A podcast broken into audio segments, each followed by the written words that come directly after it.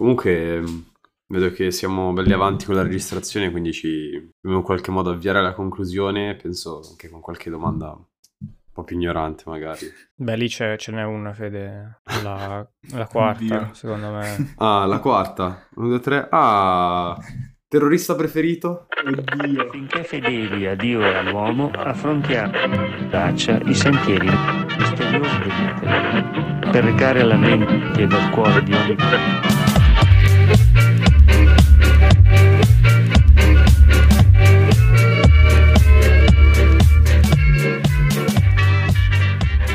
Benvenuti alla nuovissima puntata di Facciamo un podcast. Oggi siamo qui con eh, il buon Edo che rimpiazza il buon Vito. Saluta Eh, un po' c'ho tutti. Edo. questo, c'ho questo infausto compito di, di rimpiazzare il maestro, ma spero di non far danni. No, Ciao, assolutamente. ciao ascoltatori comunque. E se si E- nota siamo già in dis- a disagio perché di solito è Vito Sì. quello che... Di solito introduce Vito, io ne avrò fatta una se è andata bene ed è andata male, però ci dobbiamo arrangiare. E oggi siamo qui con eh, un nuovissimo ospite, ovvero il buon Matteo Marchionni. Buondì, ciao a tutti. Per chi non lo sappia, è anche il mio coinquilino qua a Londra, anzi, beh, la casa è sua, sono io il suo coinquilino probabilmente.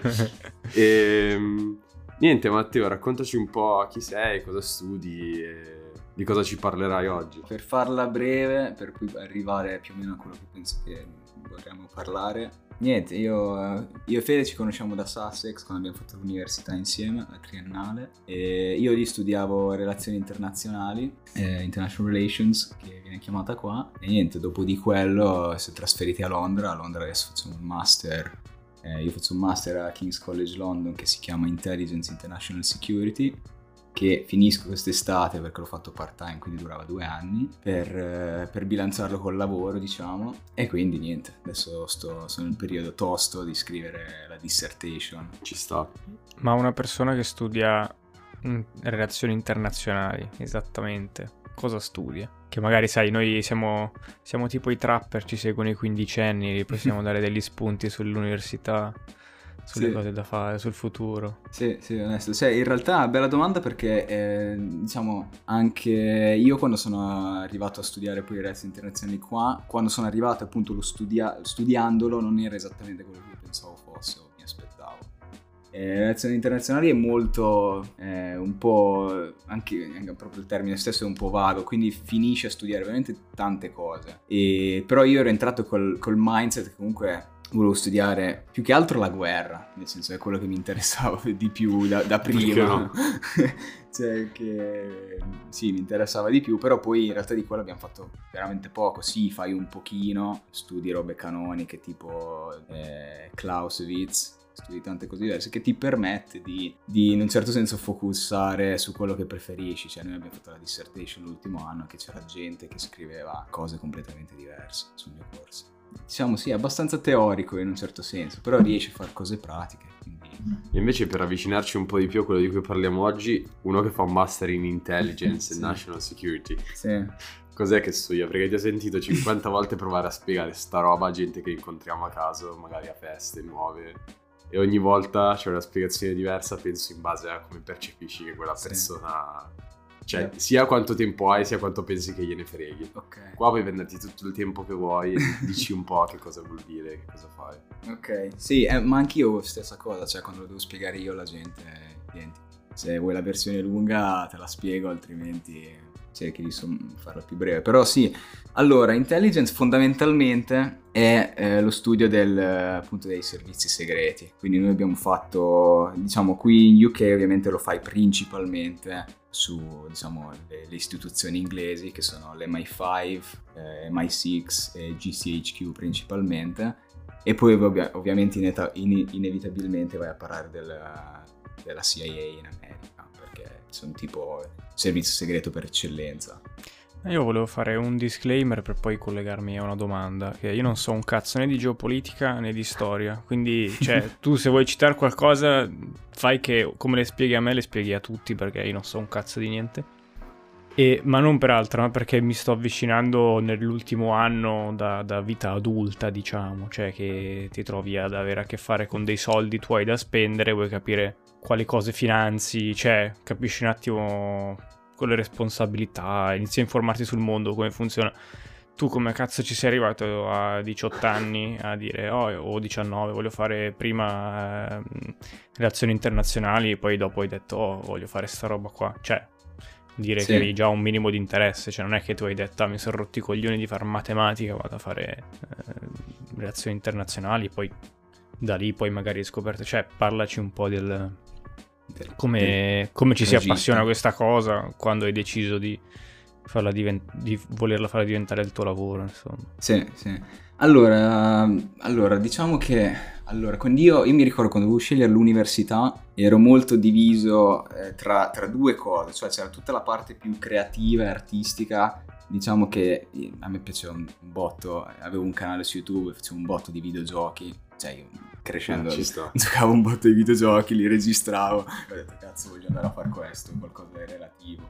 Oppure anche cose di grafica come penso fai tu, no? Eh, tutta quella roba lì, però poi non lo so, ho detto, boh, in realtà non so, magari prendere la laurea lì, insomma, questa roba fino a quel punto avevo imparato abbastanza a editare, eccetera, comunque con i tutorial su YouTube, eccetera. Ho detto, cioè, se voglio imparare veramente, magari non c'è bisogno che vada all'università a istruirmi su sta cosa. Verissimo. Cioè, veramente- Ti sta facendo un diss. Edo.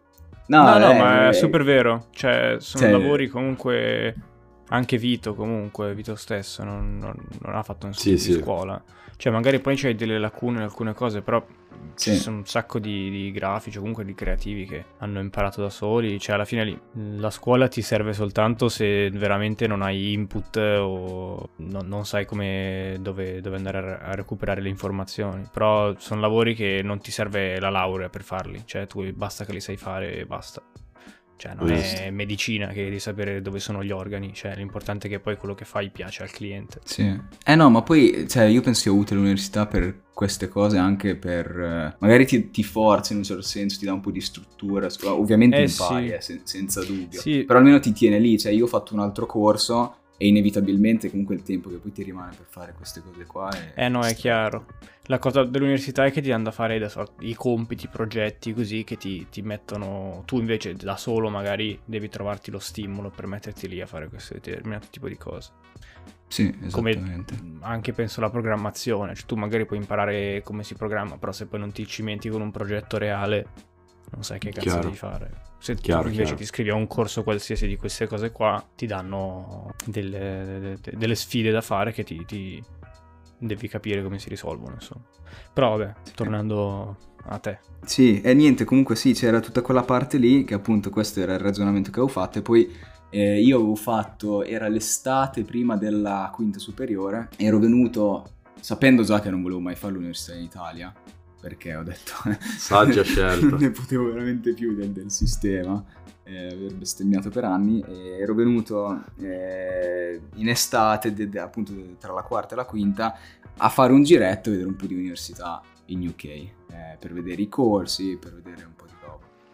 E, e niente, lì in realtà non sapevo esattamente quello che volevo fare, ero molto aperto, stavo guardando robe di, di- di storia, di, di- filosofia, eccetera. E, e niente, solo- io, quel- anzi, in quel momento non sapevo neanche esistesse relazioni internazionali. Te pensa che Però- Pe- se non sbaglio, penso che io stavo sfogliando, no? Quando vai all'università, in Sì. open day, ti danno tipo una specie di almanacco, un, un libretto con tutte, tutti i corsi io mi sono cominciato a sfogliare e, e niente, trovo relazioni internazionali, faccio, ah, ma questo è tipo politica, ma non naz- cioè, internazionale Sì, appunto. sì, detto, sì. Ah, perfetto, nel senso, eh, mi, ha- mi ha ispirato un botto. E niente, quindi poi ho fatto quello e appunto ho finito a Sussex. Poi dopo la magistrale in realtà non sapevo se la volevo fare o no.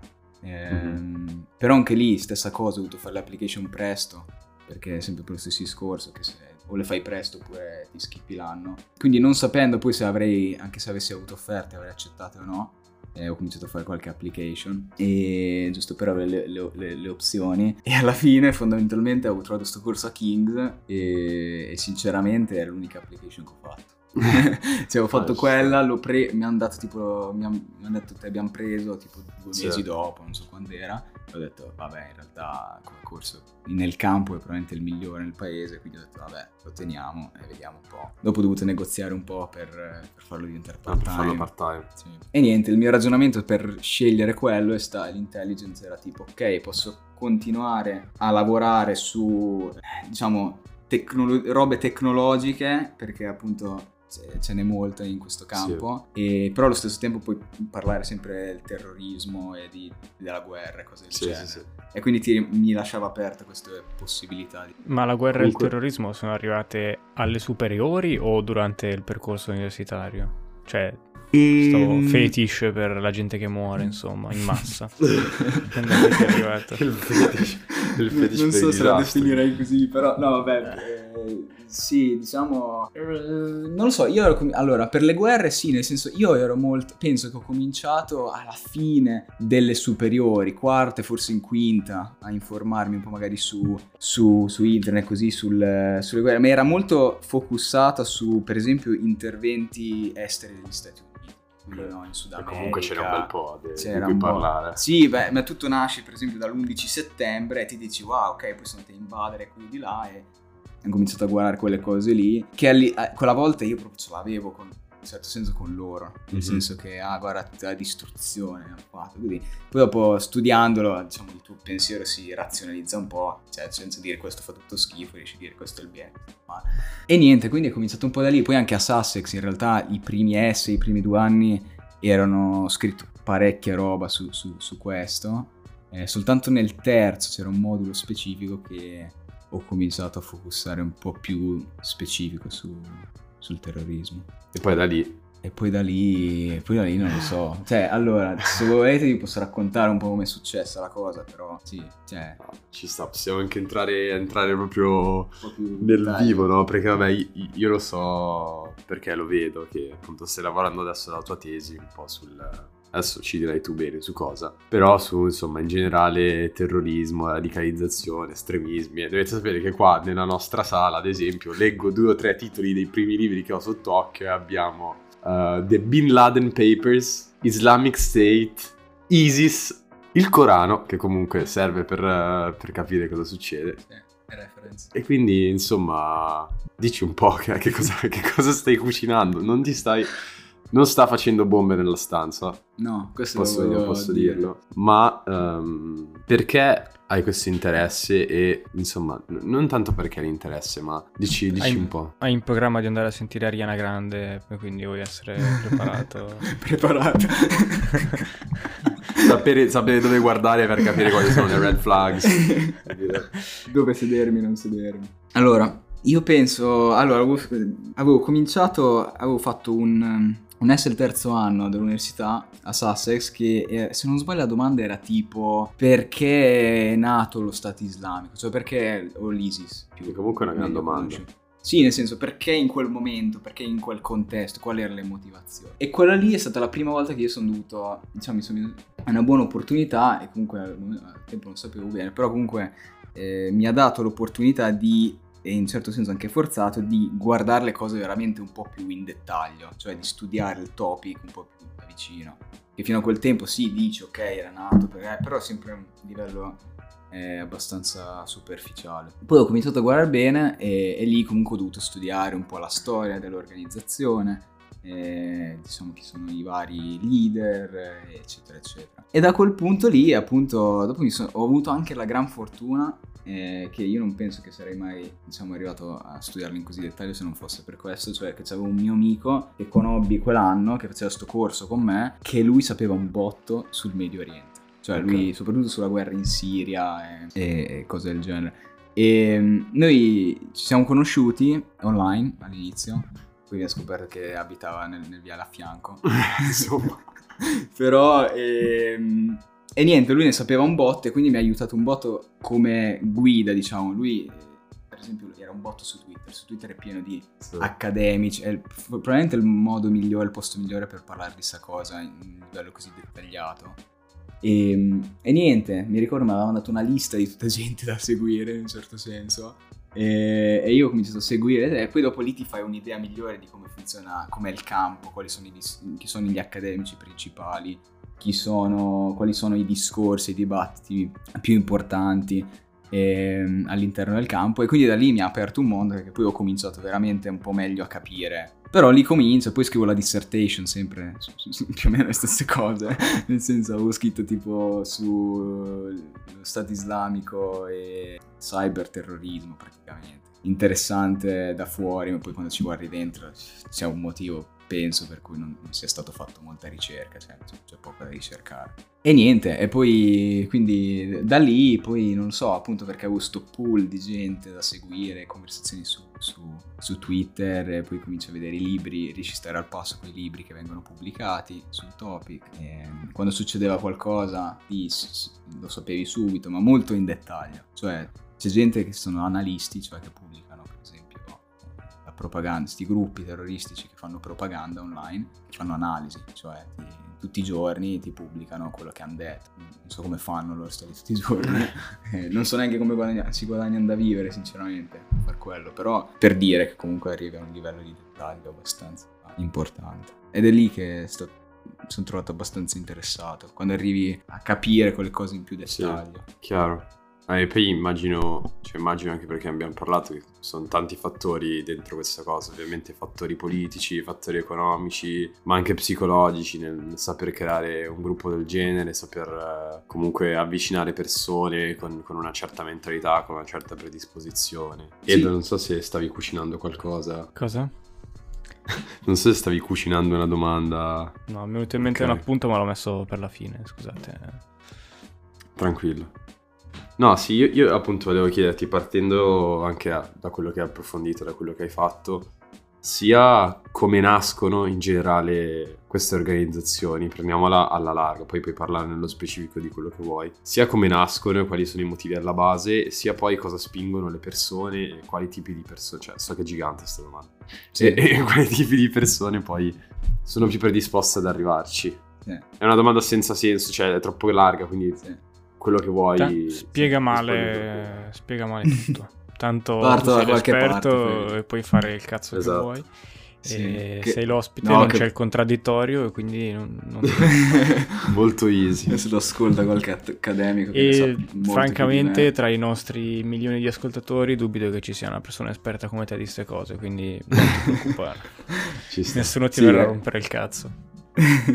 Sì, no, no, quello di certo io non sono il maggiore esponente sul, sul topic, però sì, dai, un pochino più della media, non so, per il tempo che ho sospeso, però eh, praticamente come nascono? È veramente, veramente ogni gruppo è diverso, cioè veramente è molto complesso perché devi tenere conto di tantissimi fatti, cioè, cioè la religione è uno, ma anche il contesto geografico, cioè sono... quando si parla anche di terrorismo islamico è molto facile raggrupparli tutti sotto terrorismo islamico, ma quando vai a studiare dentro ci sono t- tantissime fazioni e differenze, anche all'interno degli stessi gruppi, tipo prendi lo Stato islamico, Al-Qaeda, all'interno ci sono correnti di pensiero diverse. Okay. Eh, poi ci sono puoi dividere anche tra, diciamo, quelli che sono più accademici, cioè ci sono gente che dicono noi siamo dei radicali e, e scriviamo robe, diciamo, che, che, che cerchiamo di influenzare persone, attrarre persone e giustificare perché questo è il modo migliore di interpretare la religione. E poi c'è la gente che è più pratica, nel senso che appunto va, spara e fa cose, no? E, e, e sono campi a volte anche diversi, quelli, cioè c'è una parte che appunto è più sono quelli più accademici. Tra l'altro, non so, per esempio, il capo dello Stato islamico, diciamo il maggiore esponente, che era Abu Bakr al-Baghdadi, nel 2014 quando dichiarò l'ISIS, lui, comunque come, come storia, lui aveva una PhD, penso, di teologia, e islamici probabilmente, penso specificamente. Sì. Comunque era uno che ne sapeva. E niente, ehm, penso avesse anche una, tipo una specie di, non parrocchia, non so qual è, forse madrasa è il termine giusto. Comunque aveva un, un posto religioso dove lui insegnava per, per anni. Okay. E niente, comunque lui ne sapeva. E, e comunque per tornare alla domanda, e, ehm, sì, cioè, veramente dipende da che gruppo guarda. Una delle cose più interessanti è guardare come Al-Qaeda è trasformato nello Stato islamico. Cioè, nasce dal, lo Stato islamico nasce da Al-Qaeda e poi appunto è una divisione interna che porta alla nascita dello Stato islamico. Cioè non è solo per, per cose interne, però E poi dopo anche lì ci sono state altre divisioni. È qui che diventa stra complesso, ma allo stesso Sì, è sì, la sì. parte più intrigante in un certo senso capire. Poi non sapendo l'arabo, per esempio, è un ostacolo. Cioè io non so l'arabo, è un ostacolo nel capire anche, diciamo, Anche alcuni documenti magari non sono tradotti, sì, cose così. sì, anche la propaganda, ma anche proprio la cu- culturalmente, cioè quelle cose che se Ah, non sì. sai la cultura non riesci a apprezzare o a cogliere tutto. Però sì, eh, ogni contesto, contesto è diverso. Ci sono gruppi che sono nati, tipo il contesto in cui nasce Al-Qaeda, per esempio, o altri Eh, gruppi parlacene un po', parlacene un po', visto che è uno dei più famosi. Al-Qaeda. Visto che Al-Qaeda e ISIS li abbiamo Sì. toccati, prova a dirci qualcosa in più. Sinceramente so più dell'ISIS di Al-Qaeda. Ok. Adesso sto studiando più Al-Qaeda per la tesi che devo fare, eh, però s- sulla storia so più dell'ISIS.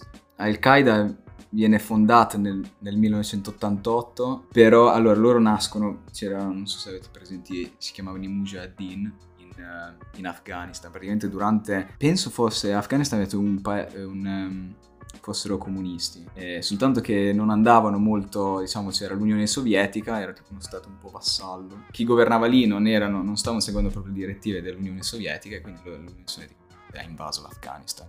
A quel punto hanno detto, ah, invasione de- del- dell'Unione Sovietica, hanno chiamato, diciamo, ha attratto tantissimi così chiamati foreign fighters che sono venuti da tante parti eh, a combattere in Afghanistan per espellere l'invasione del- dell'Unione Sovietica e poi hanno successo. E tutti questi, diciamo, combattenti, diciamo, che erano tanti gruppi diversi, venivano messi sotto l'ombrello dei Mujahideen, così chiamati, che era la resistenza contro, però all'interno c'erano molte fazioni, molti gruppi, correnti di pensiero, anche perché appunto diversi chiaro. contesti, paesi, eccetera. Fatto sta che c'era il Mujahideen, poi finisce la guerra e nell'88 Bin Laden, dopo la guerra, fonda Al-Qaeda e poi si evolve col tempo, lui- una delle Però cose... sì. Nasce come, cioè noi, noi la conosciamo, cioè almeno io la conosco come l'organizzazione che ha fatto saltare le torri gemelle, ha fatto un po' di, di altri attentati, ma cioè la persona normale non, non- non lo so, cioè almeno mi sto identi- provando a identificare la persona normale Sì, perché non, non so niente di questa cosa. sì. Non è che se la immagina che si va a leggere per esempio il manifesto di Al-Qaeda o sa perché è stata fondata o a, pa- a parte il fatto che odia l'Occidente vuole far saltare in aria le cose. Quindi cioè, perché? Perché- Co- Com'è che è nata? Nel senso... Beh, penso che uno dei motivi principali, lì si tratta sempre di differenze di ideologie, nel senso che Bin Laden la ved- rispetto ad altri, ehm, diciamo chiamiamoli Mujahideen, eh, la vedeva, lui aveva questa cosa di attaccare, eh, penso all'inizio Israele più che altro, comunque il nemico lontano. C'è questa grande distinzione all'interno che, che contraddistingue, diciamo, Al-Qaeda, che loro sono sempre stati focalizzati sul nemico lontano. lo Ok. chiamano. Il nemico lontano in quel momento era Israele, poi col tempo diventano gli Stati Uniti anche. E non solo, diventano anche tutti i governi nel Medio Oriente che diciamo hanno il supporto degli Stati Uniti. Giustificabile attaccare anche loro perché sono supportati dal nemico lontano.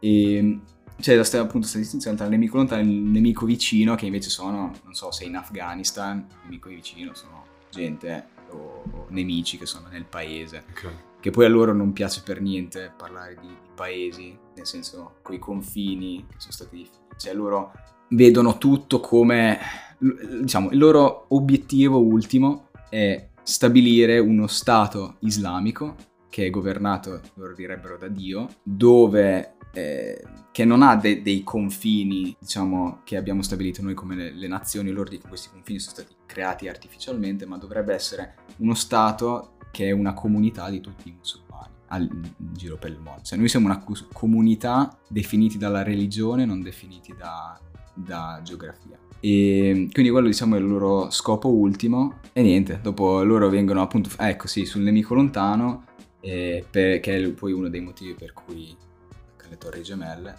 anche se avevano fatto un paio di attentati prima. Niente, attaccano le torri gemelle e, e Bin Laden sperava, penso, di, di uno dei motivi principali e loro speravano che Al-Qaeda, cioè fino a quel punto non è che fosse particolarmente conosciuto, cioè era un gruppo terroristico, può essere altri. Però mh, lui sperava con questo attentato di fare talmente tanto clamore che avrebbe attratto tantissima gente alla sua causa Cioè l'ha fatto letteralmente per pubblicità. per, sì, per pubblicità e per, ehm, per cercare di stabilire Al-Qaeda come l'organizzazione principale, come diciamo il- l'organizzazione principale che aveva questo obiettivo, distinguendosi dagli altri, dicendo noi facciamo sta cosa, attraiamo attenzione, diventiamo i king del- del- dei terroristi e da lì possiamo, avremo la, la possibilità di, di raggiungere i nostri obiettivi. Poi sì, poi va- non, non- non va esattamente così. Sì. Eh, per quanto sia una cosa malata, comunque ha il suo senso. Se, se vuoi raggiungere questo obiettivo di insomma, creare questo Stato islamico, attrarre quanta più gente puoi, forse per loro è un modo per, eh, per far vedere quanto sono forti le tue idee, quindi far capire che, che fai sul serio. Se ti metti contro gli Stati Uniti e li attacchi cuore del- della Sì. civiltà occidentale. Ma sì, ma infatti ha senso da quel punto di vista, nel senso riuscire a fare una cosa del genere non era mai successa. E poi è una roba che nessuno si aspetterebbe, era veramente... L'hanno pianificato per, per anni, eh, che poi non era... Penso che il principale che l'aveva pianificato è un tipo che si chiama Khalid Sheikh Mohammed, che penso forse è ancora vivo e a Guantanamo. Però lui aveva, era lui che ha avuto l'idea di prendere gli aerei e schiaffarli dentro le torri, iniziale, che era venuta prim- penso anni prima, anni prima. Poi dopo si è e quello. Però poi non ha funzionato esattamente come, speravo, nel senso dobbiamo sempre mettere le cose in contesto, cioè quelli che si affiliano a queste organizzazioni quando si parla diciamo di gente che è musulmana è veramente una parte infite- infinitamente piccola. Cioè la maggior parte della gente, dei musulmani diciamo nel mondo che erano diciamo, quelli che loro volevano attrarre principalmente alla loro causa, l'11 settembre l'hanno vista come una roba, cioè non si fa, eh, non- non- È chiaro. sì, no, cioè, non, non è l'interpretazione, cioè questo non è, non è la nostra religione. Sì, eh, esatto, perché poi ovviamente è un gesto proprio apice dell'estremismo di, di qualsiasi tipo. Poi con tutta l'islamofobia che, che ha creato sia negli Stati Uniti che poi penso in tutto il mondo, forse ha avuto l'effetto opposto nel senso di farsi odiare dai musulmani per bene, tra virgolette, quelli non estremismi che sì seguono la religione ma non sono pronti a questi gesti, magari stanno perfettamente bene nel paese in cui sono già, non hanno nessun interesse nel voler andare a creare uno Stato islamico e presi da un gesto del genere letteralmente si fanno odiare senza che loro abbiano fatto nulla nel paese in cui sono e che in cui stavano bene fino magari a due Sì. secondi prima. Sì, perché tutto nasce da loro dicono, la loro interpretazione, diciamo, del, del Corano e degli scritti, degli hadith, degli scritti religiosi, è che allora nel passato avevamo, c'era un, diciamo, al tempo di Maometto, c'era lui, i suoi follower comunque era, eh, avevano, eh, diciamo, il loro stato, non era uno stato, era più, non so come, un califfato, e, e loro dicono quello era la, quella è l'apice di, di come vivere Ok. praticamente. Loro, quindi loro hanno detto, col tempo, con i secoli, noi siamo, siamo, siamo andati via da questa perfezione, da questa... Sì, E quindi dobbiamo ricrearla. il classico, classico mito dell'età dell'oro in Sì. tutte le culture Che che, c'è, è perduta. esatto, sì. Ok. Che non è singolare a loro, però in- ehm, quel flavor lì sì. E praticamente loro dicono dobbiamo ricreare questa cosa eh, esattamente come era quella volta. E, e quindi loro quando leggono per esempio il Corano dicono ah, Maometto eh, era scritto così, questo cosa intendeva. Ma se lo legge la maggior parte dei musulmani ti dicono no, non è. Per esempio c'è un gran dibattito sull'uso della violenza della jihad. Eh, ci sono diverse interpretazioni per quanto riguarda che livello di violenza si può utilizzare o se non si può utilizzare per niente. Cioè, quello è un esempio dove loro lo interpretano. No, jihad fa parte del... è legittimo perché per quello che noi dobbiamo stabilire. Perché quella situazione che c'era quella volta con Maometto, lui ovviamente parlava con Dio, era la creazione di Dio, dunque non può essere sbagliata anche implementare metodologie così violente sono giustificate perché cioè, nessuno può sapere meglio di Dio. E poi dopo ci sono le differenze anche all'interno dei gruppi, cioè uno dei motivi per cui Al-Qaeda per esempio si divide dallo Stato islamico è per motivi di violenza. Cioè lo Stato islamico era più violento di Al-Qaeda il leader di Al-Qaeda diceva no no così non va bene. Più violento di Al-Qaeda. Sì, era uno dei motivi per cui Al-Qaeda, tipo Al-Bin Laden, Zawahiri, dicono no. E quindi, cioè, l'abbiamo visto che non andava bene, poi ci vuole un po' di tempo prima che si dividano formalmente. Però, diciamo, sì. C'è, c'è andata bene che a noi ci è capitato solo Biglino che diceva che in realtà ci sono gli alieni nella Bibbia e cose del genere. Poteva andarci molto peggio, era anche noi. Ah, sì, sì, conosco. Mauro Biglietti presente. Sì, sì. Sì, sì, nel senso eh, ci va esatto quasi di culo ad avere un testo sacro la cui interpretazioni estremiste sono più comunque morbide di, di Eh, quello che sono un po' più da, da- da- da soft power, forse. Cioè, che ti convincono sì. a fare 10 figli perché non puoi usare i preservativi. Però comunque No, esatto. è un altro tipo di problema, insomma. Cioè, Sì, sì, sì. Sì, esatto, sono comunque problematiche, ma forse per te, nel senso se, se tu decidi di seguire quell'interpretazione ha un impatto sulla tua vita. Beh, oddio, in realtà, sai, con cose anti-aborto e altro, forse anche su quella degli altri, ma almeno non vai direttamente a fargli del male. Nel senso che parti con l'intento di... Una delle differenze lì principali penso che stia nel fatto che noi come, diciamo, religione per esempio cristiana abbiamo detto ok, dividiamo politica da religione, no? Vabbè, sì, per motivi storici. Sì. E, così è stato e così Chiaro. bene o male accettato. Invece lo- loro no, loro dicono no, è tutto uno. Cioè anzi, il governo che esiste o chi, chi comanda eh, deve essere direttamente relazionato alla religione perché alla fine fondamentalmente è Dio che comanda e tu non hai... E questa è una cosa eh, diversa in un certo senso del- de- quest- delle religioni, cioè loro, i musulmani, focusano molto sulla singolarità di Dio, che Dio è uno e che Dio comanda tutto. Eh, mu- infatti quando non so se è presente in quei... quando vedi i video dei terroristi che mettono sempre l'indice in alto quando Mhm. stanno parlando, e quello sta a significare sempre indicare Dio e che Dio è uno. Però sì, è molto più, non radicale, però c'hanno- è un po' più stretta come interpretazione a quel punto di Chiaro. vista. E poi dopo, e quindi...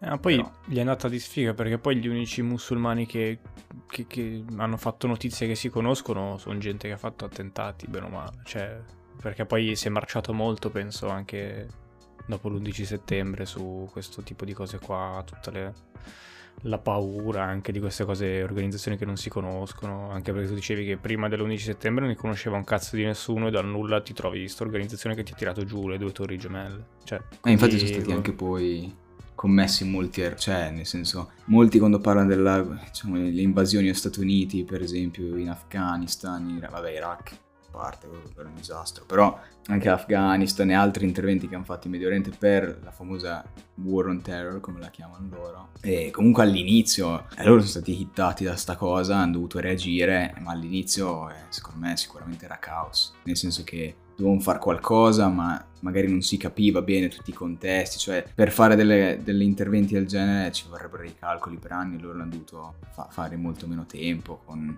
meno conoscenza, meno studio e quindi dopo gli errori succedono.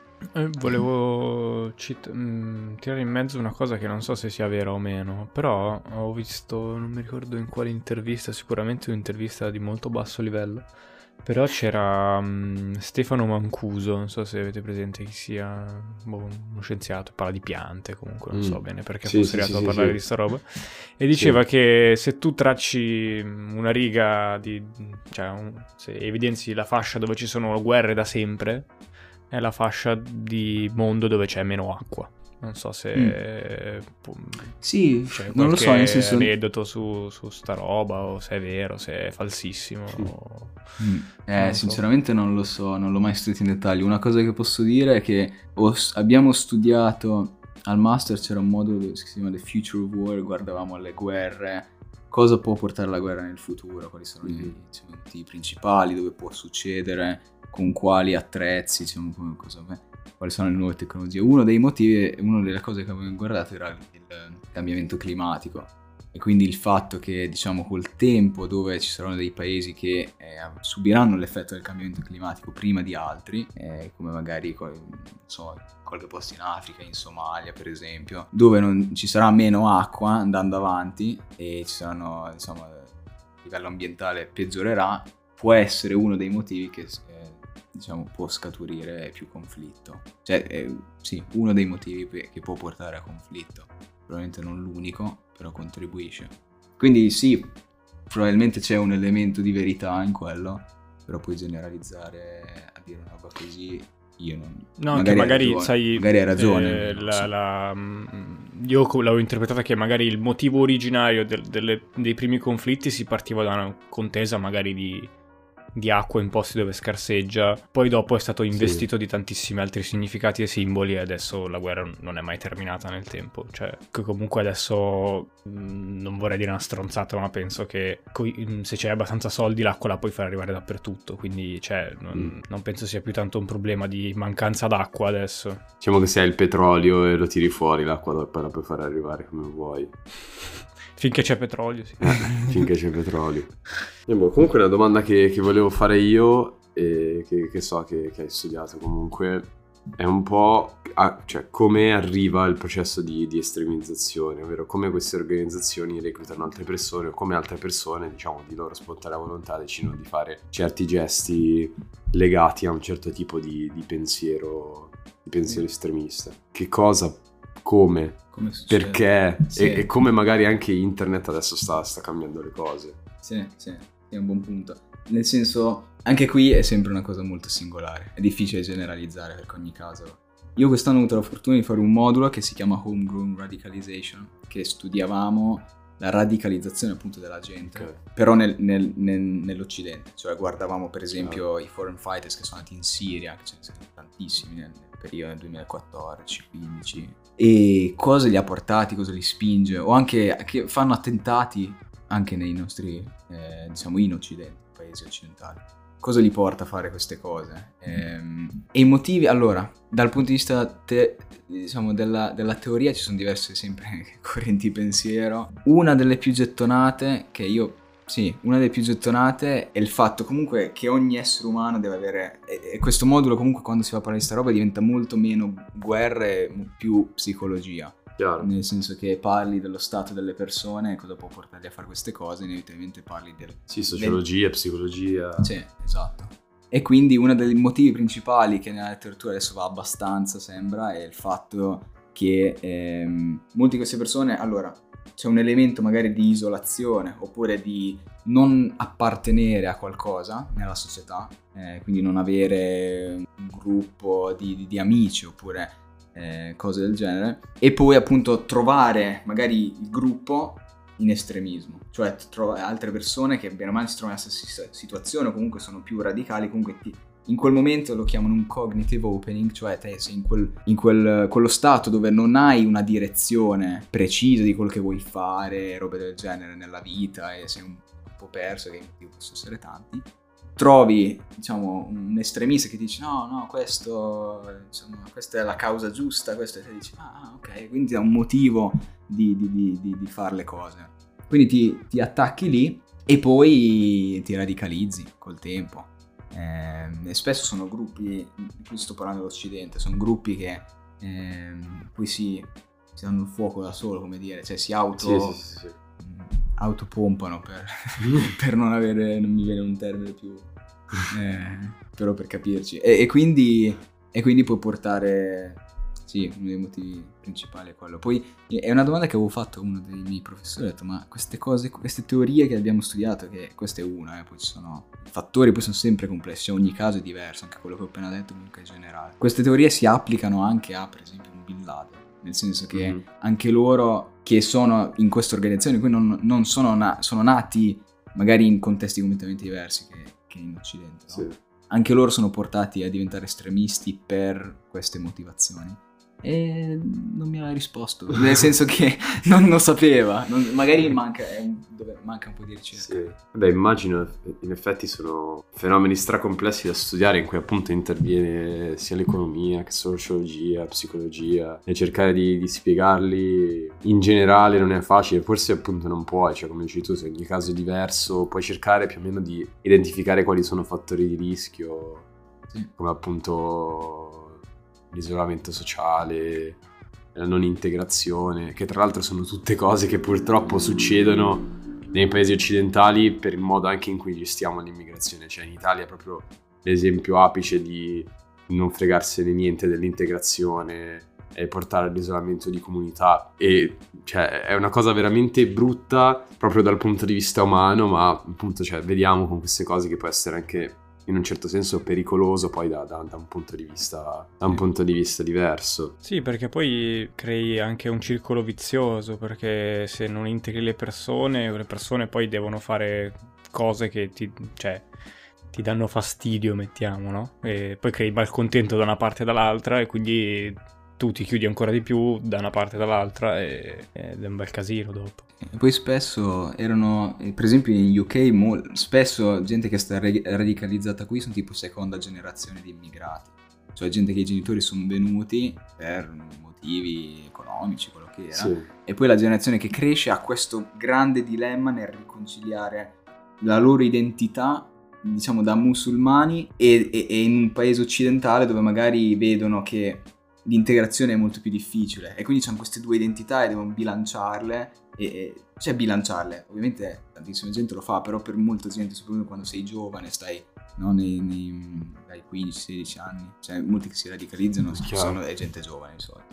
Hai questo dilemma di cercare di riconciliare sta cosa o almeno eh, in molti casi è stato così. Sì, poi non è solo per queste cose nel senso c'è la radicazione di tante cose. Abbiamo studiato i neonazisti Eh, cioè anche Ecco, no, infatti questa è una domanda che mi ero segnato, cioè qual è la differenza tra, cioè se c'è una differenza nel- proprio nel- nei meccanismi di radicalizzazione o proprio anche nei, nei- nei modi in cui funzionano internamente queste organizzazioni, proprio nei rapporti tra persone, nei- sia di come vengono reclutate nuove persone, sia come funzionano i meccanismi di potere internamente, tra cose di ispirazione religiosa come ad esempio l'ISIS e che ne so, i nazisti, neonazisti, neofascisti, organizzazioni di questo tipo. Sì, sono, diciamo, come dinamiche sono simili, cioè quello che ho appena detto sulle, appunto, le diverse teorie si applicano, almeno per quanto riguarda l'Occidente, si applicano a entrambe le cose, comunque è sempre un, un tipo di radicalizzazione e i fattori che spesso stanno alla base possono assomigliarsi indifferentemente da, da quale tipo di radicalizzazione. Ehm, uno degli altri fatti è che è in- c'è il, il contribuente online e questo è un grande dibattito, cioè uno si può radicalizzare soltanto online. Mm. Spesso, nella maggior parte dei casi no, può essere, cioè può contribuire, però quello che spinge una persona a fare certe cose, sia viaggiare per Siria o mm, fare un attentato, è sempre perché conosce qualcuno magari in persona, che o lo sprona oppure qualche conoscenza. Quindi ehm, l'elemento umano comunque nella maggior parte dei casi persiste. E come, sì, gli elementi sono tanti, quindi internet può essere un elemento, anzi un elemento importante eh, appunto col tempo che internet si è espanso e cresciuto, per esempio i gruppi terroristici sono riusciti a, diciamo, a espandere la loro ideologia eh, online, mentre prima non potevano. Sì, poi diciamo neonazisti per esempio, e questa è un'altra cosa che nella letteratura è importante da capire, cioè per- quando noi parliamo per esempio di Al-Qaeda o lo Stato islamico, tendiamo a pensare sì, sono basati a religione, ma non solo, nel senso che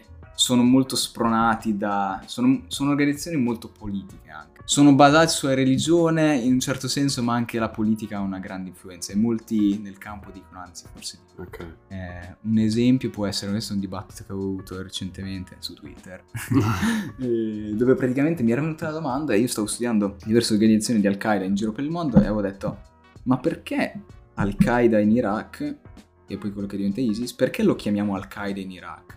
E non, eh, diciamo, ci sono altri gruppi come Al-Shabaab che, che sono sempre affiliati a Al-Qaeda, ma eh, hanno avuto... No, scusa, loro non si sono mai chiamati.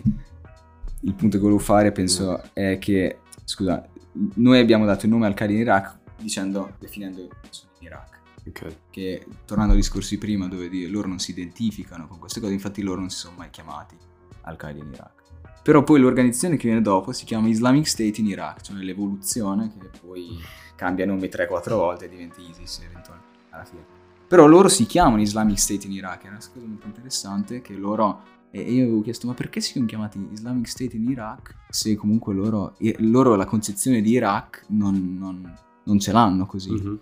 eh, come definito da- da- da questi confini. E, e niente, poi ho parlato un po' su Twitter insieme, probabilmente la motivazione principale è per motivi politici. Cioè lì e vedi dove c'hai la cosa teologica, che loro credono, che dicono ok, non, non siamo definiti da, da- da questi confini perché Mhm. la re- noi ci basiamo sulla religione, Sì. eh, sulla comunità di religione e dall'altra parte c'hai il fatto politico che probabilmente è quello che li ha spinti a fare quello, ossia per il contesto in cui erano in Iraq, che probabilmente eh, magari ha aiutato col recruiting, eh, nel differenziarsi con altri gruppi che c'erano, ehm, attrarre gente dall'estero e quindi fondamentalmente motivi politici che hanno preso sopravvento sui motivi teologici. In molti modi però si assomigliano a questi gruppi. Eh, come dicevamo prima, loro vogliono tornare allo Stato islamico di, di Maometto, i nazisti vogliono tornare allo stato utopico di- che Hitler stava creando, per esempio, o tornare a valori tradizionali. Comunque è sempre un tornare indietro a uno stato utopico eh, Sì. che loro Questa è la sveglia per ricordarmi che devo farmi pagare. Vabbè, scusa. è importante farsi pagare. Tornare indietro in, un- in uno stato utopico che loro credono fosse meglio. Quindi che noi stiamo. La società si sta evolvendo in un modo che è sbagliato. Poi credo che entrambi per far leva, cioè fanno leva su un malcontento di, di- certe persone che attualmente non, non cioè, creano il nemico comune, penso entrambi, no? Ci sono un po' queste dinamiche comuni, penso in entrambi i casi, cioè magari cioè, nemici totalmente diversi, però cioè il sì tornare a quello che stava facendo l'altro, però l'altro per farlo aveva creato, cioè, non, cioè tipo Hitler è salito al potere dicendo varie cose e in più c'è tutta la roba di antisemitismo, eccetera, no? Cioè, pen- Sì, in mente sì. penso terrorismi di matrice islamica e appunto fanculo l'Occidente e cose del genere, no? Non so se, Sì. se può aver... cioè, sì, poi, poi sì, no. Fondamentalmente alla fine se ci pensi sono simili. Entrambi hanno un nemico comune molto vago, che però è fortemente, fortemente il nemico da cui ci si differenzia, e un qualcosa di veramente utopico in cui credere che ti spinge e che non raggiungerai mai, però fa da fortissimo Sì. motivatore per quello che, per Sì. quello che poi fai. Anche perché è stupido pensare che giunti a, nel- giunti a un livello in cui loro fossero soddisfatti, inevitabilmente comincerebbe. Immagina che c'era uno stato islamico, no? Che loro cre- inevitabilmente cominciano a crearsi fazioni anche lì.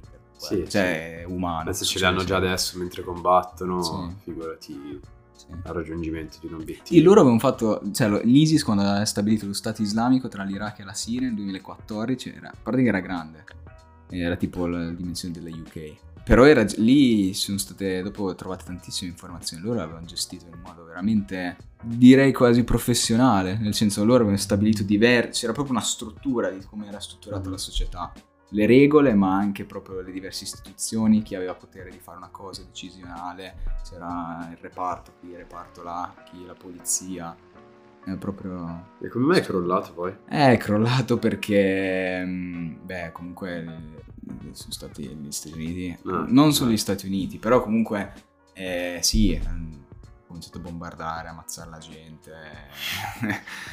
non è l'unico motivo, Classici. però, insomma, è un fattore Classici motivi. importante. Eh, comunque penso che uno dei grandi limiti di queste organizzazioni che in qualche modo vogliono cambiare il mondo secondo la loro idea è che poi alla fine sono costituite da esseri umani, cioè Mm. ognuno è diverso, ognuno ha le sue idee, poi come dicevi tu anche nel momento in cui arrivi a un momento in cui sei abbastanza soddisfatto poi c'è la gente che comunque vuole di più oppure non gli piace la direzione che sta prendendo, cioè nel momento in cui siete in tre magari che volete fare una roba è facile anche andare d'accordo, però nel momento in cui veramente colleghi tutti i musulmani del mondo è impossibile che tutti siano d'accordo con le direzioni. Cioè, o fai un lavaggio del Esatto. cervello gigantesco, incredibile, oppure non, non è possibile. Credo. Sì, sono... Sì, esatto. Cioè, io penso di sì. È inevitabile. Però sì, in, molti- in certi sensi sono simili, cioè partono da un'interpretazione abbastanza semplice del mondo e raggiungere un obiettivo comunque utopico che è, è fondamentalmente irraggiungibile e, e poi eh, si, si differenziano invece nel fatto che magari sì, l'estremismo islamico è basato più sulla religione mentre il neonazismo non lo è, è più basato su- sull'etnia, sui bianchi superiori agli altri. E, Quindi c'è tipo, adesso semplificando molto, forse il modo più efficace di combattere, non dico le organizzazioni in sé, ma il fatto che queste organizzazioni possono far leva su più persone, su cre- trovare nuovi adepti, diciamo, è cercare di costruire mm, delle condizioni sociali per cui la gente, per sentirsi parte di qualcosa o avere un obiettivo nella vita, non debba finire in questi circoli qua, insomma, no? Sì, penso di sì, è una delle cose più importanti, una cosa che non potrà neanche quella mai essere perfetta perché lì... No, è chiaro, ok, è chiaro. No? Cosa, cosa, cosa mettiamo? Qual è il modo No, migliore? però è un po' il lì- discorso che vale anche per le droghe, no? Cioè, tu nel momento in cui stai vivendo una vita che ti soddisfa, che hai delle relazioni con le persone, fai cose mm, perché dovresti cercare la soddisfazione in sostanze che, mm, cioè, nel senso... Quindi anche lì mi pare studi, poi forse Fede lo sa meglio, sul fatto che se mm, il miglior antidoto alle droghe appunto è, sono le relazioni con le persone, parlare, avere obiettivi nella vita. Se, se invece mm, appunto ti senti escluso poi vai a cercare l'inclusione in altre cose. Qualche livello di inclusione devi averlo. Eh, dopo Esatto. dipende dove lo Devi trovi. sentirti parte di qualcosa alla fine. Comunque mh, vedo che siamo belli avanti con la registrazione, quindi ci dobbiamo in qualche modo avviare alla conclusione, penso anche con qualche domanda un po' più ignorante magari. Beh, lì c'è, ce n'è una, Fede, la, la quarta, Oddio. secondo me. Ah, la quarta. Uno, due, tre. Ah, terrorista preferito? Oddio. Terrorista. Allora, cosa dire preferito? No, dai, se- Eh, boh, ovviamente Ce lo devi motivare. lo quello devi che ti ha motivare, cioè, colpito di più, cioè quello che magari hai studiato di più, ovviamente con preferito intendo, che ne so, il peggiore di sempre, cioè quello proprio più malato che esiste. Sì, No, ma anche cioè, il preferito. fatto che, mm, boh, magari ha qualcosa che ti ha affascinato o qualcosa che... Sì. Cioè, magari la gente gli chiedi qual è il tuo film preferito, ti dicono magari Toy Story, perché poi, da- avendo visto Toy Story, hanno detto, minchia, ma mi voglio appassionare al cinema, cioè quelle cose lì, no? Cioè, Mm. Non lo so, magari un- uno che ha un buon significato per te, non lo so, cioè, buon significato non nel senso che... Ovviamente che c'è il santino in non- camera, però che... È dal bacino dove dormire. Eh, sì, se mai metto un cartellone di un terrorista in casa, chiama qualcuno. Eh, sì, sì, sì, lo non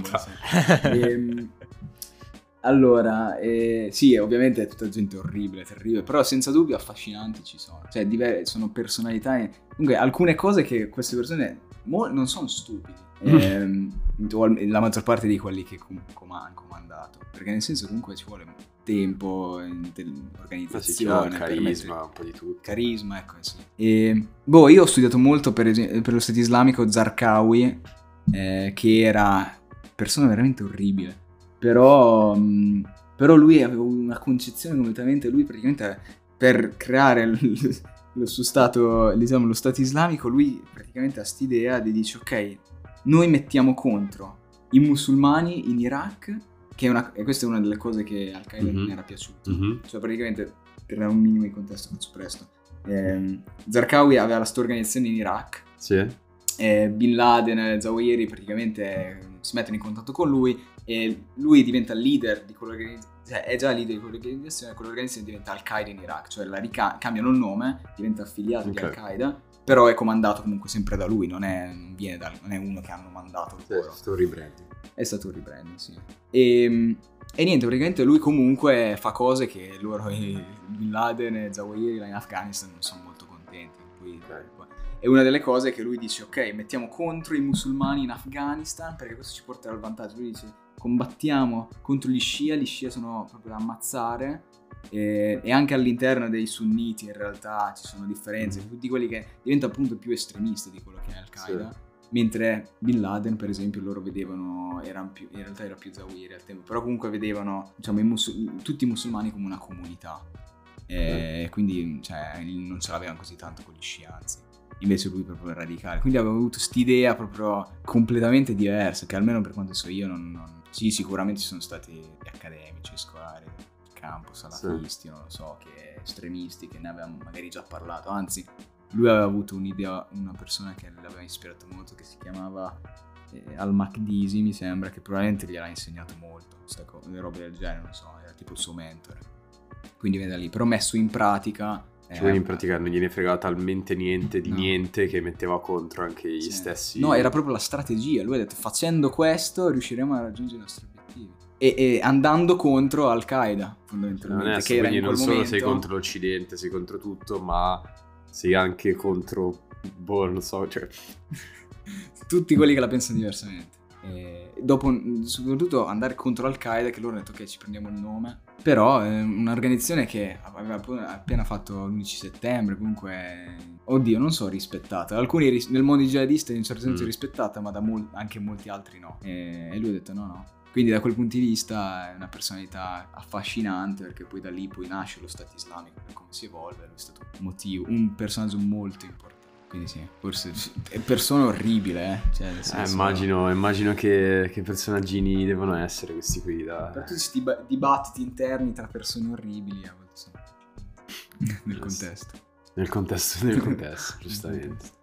E per concludere, non so se hai qualche lettura, approfondimenti, film, documentari, serie tv, podcast, eh, Su profili Twitter. topic- Allora, profili Twitter non lo so se ne sarebbero tanti, non riuscirei a scegliere uno in particolare. Però, allora, c'è, c'era una, c'è una serie su Netflix che si chiama... Eh, sai che non mi ricordo. Però è sullo Stato islamico e gente che si è radicalizzata in Svezia, se non sbaglio. Minchia. Eh, quello mi era fatto abbastanza bene, eh, ho trovato molto informativo, quindi quello per chi è interessato lo consiglierei. E podcast, ehm, ce n'è uno interessante che si chiama Generation Jihad, eh, che aggiornano sulla roba, sono bravi, eh, nel senso io lì ho imparato abbastanza, poi ovviamente eh, ogni podcast, ogni persona che ha la sua opinione, quindi... Però come podcast sul, sul topic diciamo è uno dei migliori, almeno io conosco, apprezzo robe da gente che ne sa, cioè tipo Ok. il personaggio che, la persona che lo gestisce principalmente è ehm, qualcuno che comunque è stato anche, è stato in Afghanistan, eh, forse anche in, in Afghanistan sicuro più di una volta, quindi ha- cioè, è stato lì proprio di persona. Sì, sì, sì. Ottimo, Beh, niente. super interessante. Io... Niente, Matteo, grazie No, piacere mio. per essere venuto qua con noi. Torna quando Primo... vuoi. Esatto. Ah, di parlare c'è sempre a parlare. Sì. Potremmo stare altre 5 ore. Eh, esatto, Facciamo esatto. una, mm, una, una monografia sul tipo lì che, che hai nominato prima. Che persona è il- peggiore che esistente. è- è- il cognome potrebbe benissimo essere un attaccante della Roma, però Sì, esatto, esatto, esatto. Però in realtà non lo è. Uno degli, degli esseri umani peggiori. Che poi, per dirla tutta, c'è, gen- c'è uno in Africa che con un'altra organizzazione si chiama Boko Haram che Ah, disputa- eh, si può discutere che fosse anche peggio. Si può discutere. si, può- si, si- Sì. si giocano il titolo Sì, di esatto. persona umana peggiore Eh, in sì, circolazione. sì, sì, lui proprio comunque magari per la prossima volta. volentieri. E niente, grazie mille dell'ascolto, grazie mille di aver ascoltato questo podcast in cui per la prima volta io e Edo proviamo a streggiarci, solo io e lui. E- Speriamo di non aver buttato via un ospite così interessante per la nostra in preparazione a questo ruolo. Ma No, è stato un piacere. Avete fatto un buon lavoro, dai. Grazie, grazie, prezzo. Ottimo. E niente, grazie mille. Ciao a tutti. Ciao ciao, grazie. Ciao.